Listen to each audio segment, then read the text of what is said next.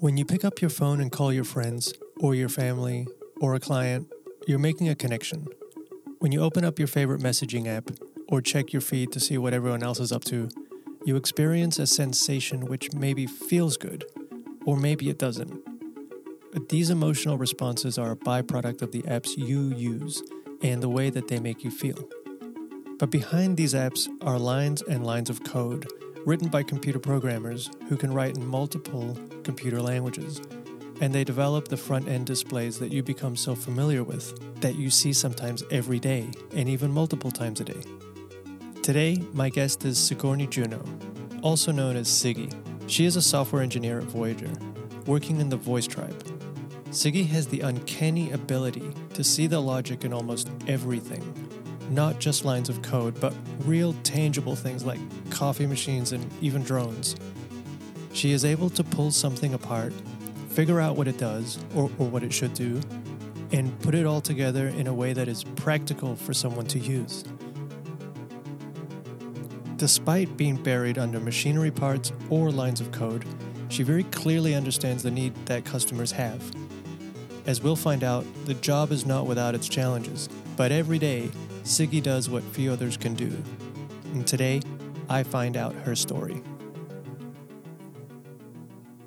I wanted to start off with really just a day in the life uh, of a developer. Give us an insight into uh, what a day in your life looks like. So, normally in the morning, I come into work and then I'll like check my teams and make I'll, I'll, check my messenger and make sure that there's nothing really important that I need to deal with before the first meeting of the day.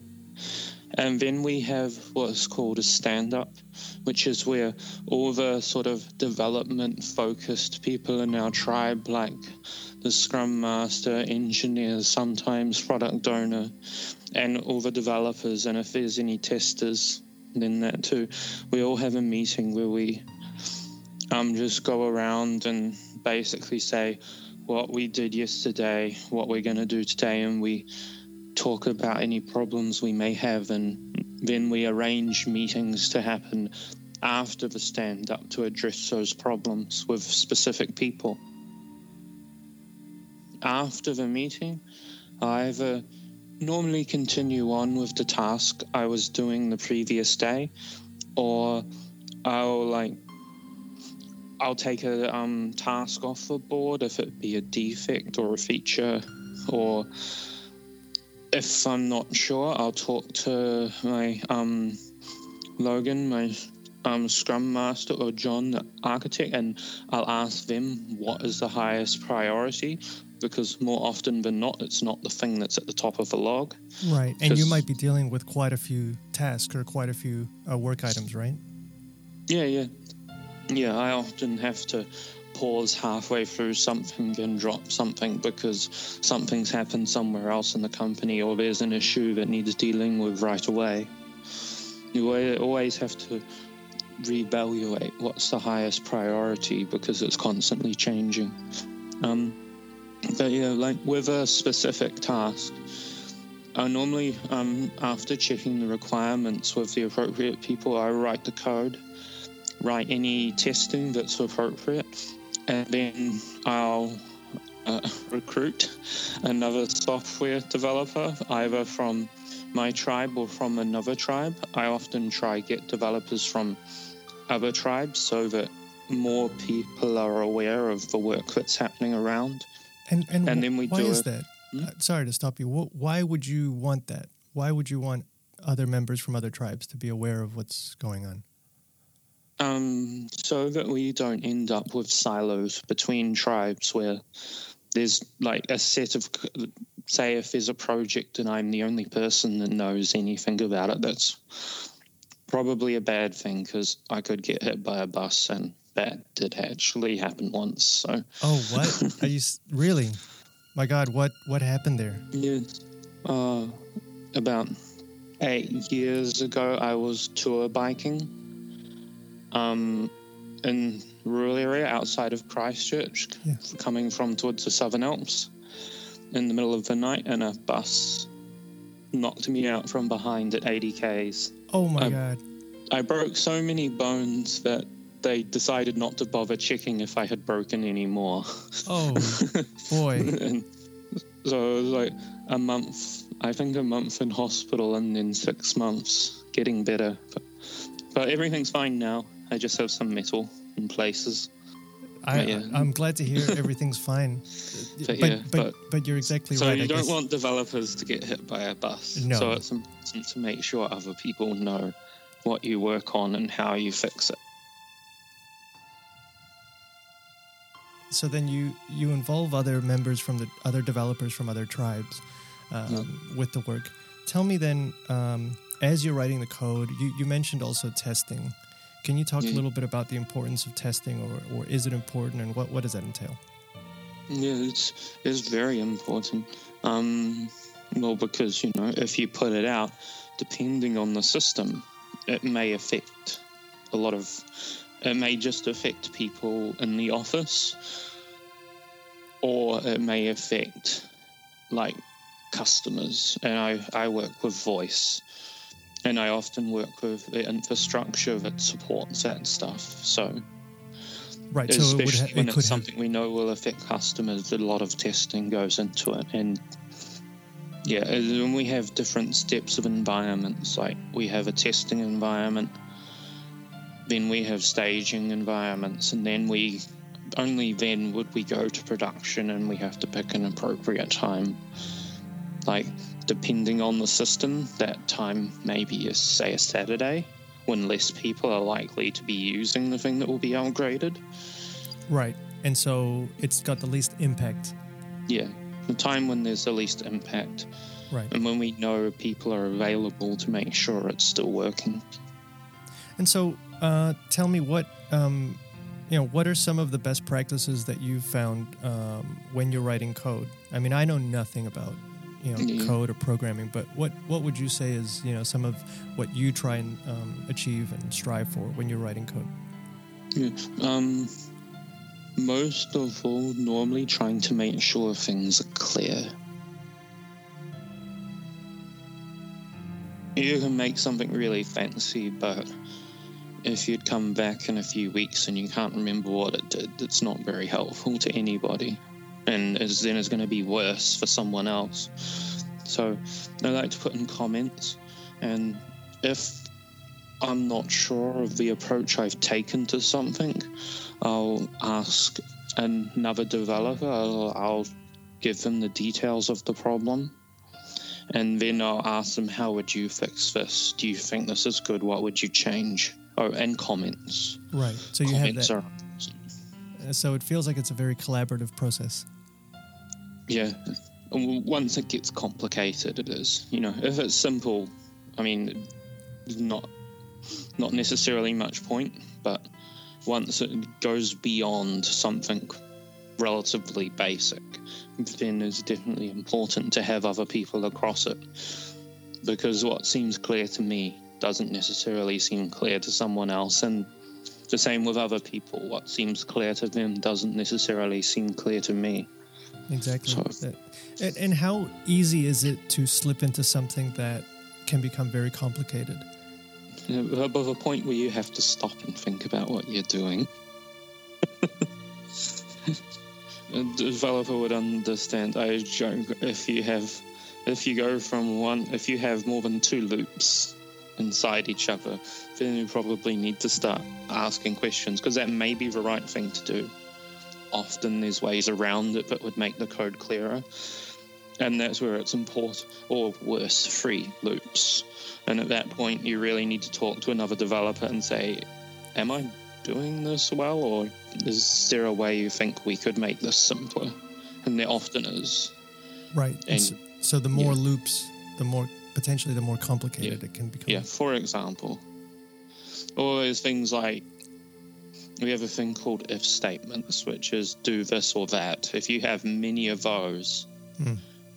and your code, each one of those normally comes with an indent, so the code gets one more tab away from the side of the page. There's also a good measure. Once once you've got a few levels deep in the actual visual look of the code, then you know it's probably something needs to change. So, from a complete layman uh, here over here, uh, that's me.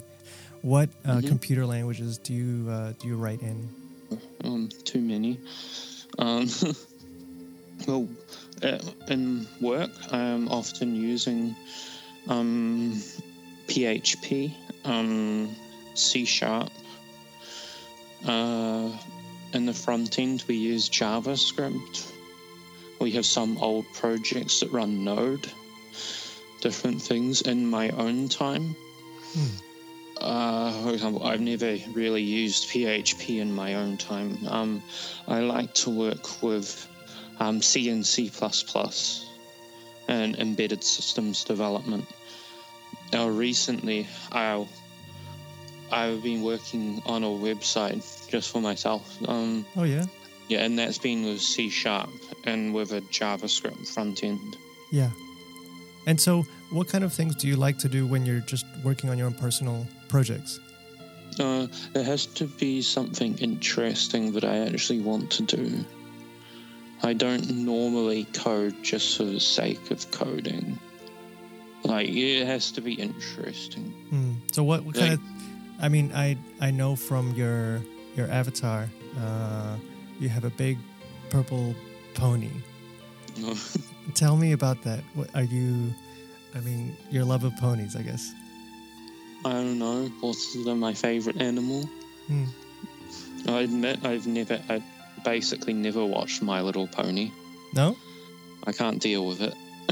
Wait, wait, wait. it, it, it you have so many ponies, but you don't. You can't deal with watching My Little Pony. Well, it's like they have narratives where they're basically teaching children values, Hmm. and it's cringy. Oh yeah. Tell me about it. And I, ju- I just can't deal with it.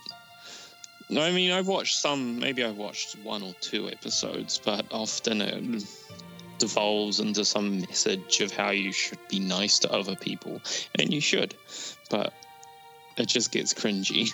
But you definitely love the uh, the animal, the, the the pony. But Yeah, yeah. but also the, the, there's a bit of fantasy are there. too. Cows. Yeah, well, they're cute. But yeah, so I have a big collection of like horse figurines and like My Little Ponies. I was at one point I was buying them from Hong Kong because in Hong Kong they have more different types. And So, which yeah. is your favorite um, type if you had to choose one? Uh,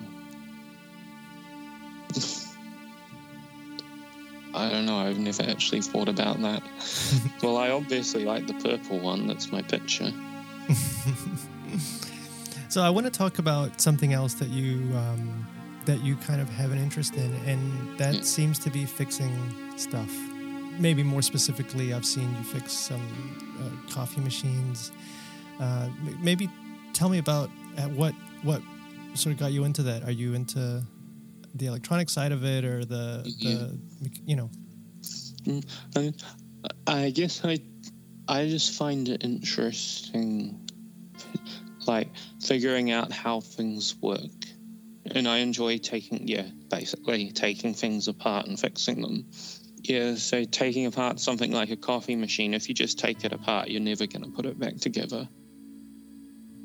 I basically take like 30 or 40 photos of every single step, and you basically document where every single screw came from and label everything.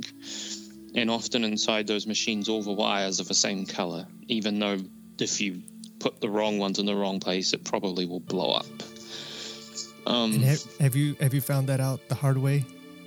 not with electricity. Once I accidentally connected some steam hoses and an espresso machine in reverse. But obviously, there's safe ways to test these things, which involve being not near them. Hmm. And nothing bad happened. When I turned the switch, and what I didn't expect to happen happened, but specifically, nothing happened well, then I obviously cut the power. Right. And from a safe distance, turned the valve the other way, which unlocked the system, which basically made a massive roar of steam come out of the valve in a way that would have probably certainly burnt someone if they were right next to it. But that's why norm why you have to be careful working with espresso machines because hot steam is dangerous. I'm interested what what made you decide to you know break one open and and have a look you know under the hood. I basically will take apart and fix anything. Anything. Like, anything interesting. I don't know. I don't know. One day I was walking through a second-hand shop and I saw an espresso machine for ten dollars. I don't even really like coffee that much. How do you find when you're working on these, you know, things, these machines or whatever it may be, because you're you're also dealing with software in your day-to-day job. How do you balance the two or marry the two, or or does one inform the other? I guess the problem problem solving process probably informs itself, but spec- but you're right. It takes a lot of time to rebuild an espresso machine safely, while taking the appropriate measures. Like, there's a reason people throw them out and buy new machines because even if you paid someone at minimum wage, like it's not cost effective to repair those machines at all. Um, but basically, it was over last Christmas, so I had a few weeks off, and my first one, I worked on it for about five days with little sleep. Just, yeah, basically just focusing on that the whole time. And then I went back and got another one, and then another one. And by the time I came back to work, I had fixed five. And what do you do with them after you fix them? One of them I sold, but not so much sold. I definitely made, didn't make money, but I did sell one to my Scrum Master. Hmm. He got a very good deal, one tenth the original price. so, Wow, that is a Yeah. good deal. These Yeah. machines, they're I think the, the the products they're coming out with uh, now they're so closed, and once it stops working, you're right. It's more cost effective to buy a whole new one than to fix it. So do you? This is a uh, passion project, I guess. You're more Yeah. excited about pulling it apart, understanding it, problem solving, and and putting it back together than you are trying to turn a profit. you wouldn't you wouldn't become rich fixing espresso machines. You mentioned just before the we started taping that you had put you had uh, drone you found on the side of the road. Can you tell me? Can you tell me about that? Yeah, yeah. So I like to pick up things just off the side of a road when people put them like in a free bin. That includes things like coffee machines, toaster ovens, all sorts of stuff. A few months ago, on my way home from work, I found a drone. Not a not a, like an expensive one. Well, I think it was like eighty dollars off AliExpress. But so I got it, took it home, took it apart didn't find anything wrong with it. Put it back together. Found out that it works not very well. It's very hard to control. And after about 15 seconds, it just loses it. And one of its rotors goes full bore and it just cartwheels and smacks into the ground. so I obviously brought it to work to fly around the office. Well, Of course. yeah, you know, give people's hair a bit of a haircut when they're not expecting it. It's, And maybe But- freak some people out. yeah, basically just flying around the office when I'm when I'm not working. Obviously, Yeah. you know, when you're meant to be working, you're meant to be working. But there's always Friday afternoons. Drone Fridays. Well, what what do you find that really works well? Um, you know, working within the tribe. Yeah. So I like so my tribe is the voice tribe. So we support Voyager's voice um, infrastructure. The reason I like working in a tribe is like before tribes I would only ever work with developers really.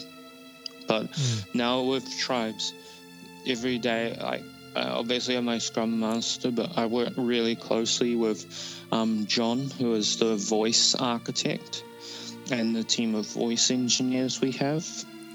I work closely with him, and I think, in a way, it's like we are. The tribe is almost like a family. mm, that's nice. Like we, we have in jokes, which won't be recited here, but you know, what stays in the tribe? What what stays yeah, in what the tribe happens stays? in the what happens in the stand up stays in the stand up. No, but yeah, but no, I think it's good because you know often when you're trying to get someone outside of a tribe, depending, they might want you to wait, say, two weeks or longer to get something from them. Mm. But in the tribe, you know, everybody has the same objective. And right. so if you need help with something, unless it's critical, people can generally stop what they're doing and help you. And the same, like in a day, I'll be working on one of my tasks, one of a few different bits of code I'm working on. And, you know, like when you contacted me to ask me to do an interview, though you're not in the tribe, so you know I almost didn't respond. No, just kidding. I'm so um, glad you did though. but you know, Val will just send me a message and you know, like hello, and I'll be like, what do you want? you really. just anticipate that question coming, yeah, don't yeah. you? You get the hello. With, uh, yeah. almost like you can see the dot dot dot on the end of it, but it's fine because you know, they come to people come to you when they have a problem and you help them with the problem. And when I have a problem, obviously I can send them hello, whatever. it's always nice when someone tells you what they want in the first sentence, though. but like to be fair, I don't actually get angry with people for just sending hello because they'll send hello and I'll send them a what do you want gif and they will send me a something gif and then eventually, Val. Uh, depending on how important it is, that won't happen. But yeah, it is good to help collaborate with other people, and I can help them solve their problems quickly, and they can help me solve my problems quickly. And if we need to, we can pull multiple people into one meeting or have a video call. Given that sense of collaboration, working um, within the tribe with other members like engineers that you know outside of the uh, software development yeah. team. How do you see the future of development given where we are today? The future will definitely be interesting. We are in the process of moving away from kind of like i guess what you would call sort of like legacy. Well, every company has legacy things, yeah. but more recently, there's been more of a sort of like drawing a line in the sand and kind of like this is the way things were, the legacy systems, and then we have where we want to be, which is. Um, for example, changing technologies from PHP to um, the Microsoft world, C Sharp, .NET, that's something that's currently happening. I mean, it doesn't happen terribly fast because you can't just, uh, you know, you still have to support your customers, so you can't just make that shift and drop everything because we don't have infinite people and we don't have infinite time. So, exactly, like, you know, a lot of my time is spent supporting the older systems and making sure that the customers get what they need now and then there's still time that's spent on the stuff that we know they're gonna want, but they may not know they want it yet. You know, that's like the future. People want new things, but more than new things, they want the things they have to work. So no, no one wants a new car well, uh, okay, that's not a good thing. If you have an, if your car's broken, you want a new car, but like, I guess maybe if someone's car's broken, they want a new car, they don't want a rocket ship. The rocket ship may be the future, but they don't care. They need their car fixed. Or fixing versus a new car. People may Hmm. not want a new car, they want the car they have to work. That sort of thing. And in the future, when we have something really good that we've been working on while doing that balancing, then that's really good for the customer because suddenly they have something that they didn't necessarily know was coming, but might, how do you say, revolutionize how the way they do something. And then everyone's very happy. Mm. Just to wrap up here, if there was anyone out there listening who wanted to get into becoming a developer and start programming themselves, what advice would you have for them? Ooh, complicated question because different people like different things. I would tell them that you know you can you can start small. It doesn't like you know you don't have to start big or want to do like something massive. I think the first code I ever wrote I think I was probably 13 or 14 and I wrote it on a piece of paper because I didn't own a computer. And we found a book at a junk shop that told you how to code. And probably for the first year, yeah, I was just writing code on paper. It wasn't until I found out that I could run it on my dad's work computer that I actually got to run my code and find out none of it worked. But it's a long le- it's a learning process. But you have to make sure you're doing things that interest you and that are fun. Because if it's not fun and not interesting well there's really no point in doing it. So Exactly. yeah starting small and working up Siggy, thank you so much. I've had a lot of fun with you today Mhm. on the uh, podcast, and I really appreciate you being here. it was nice talking to you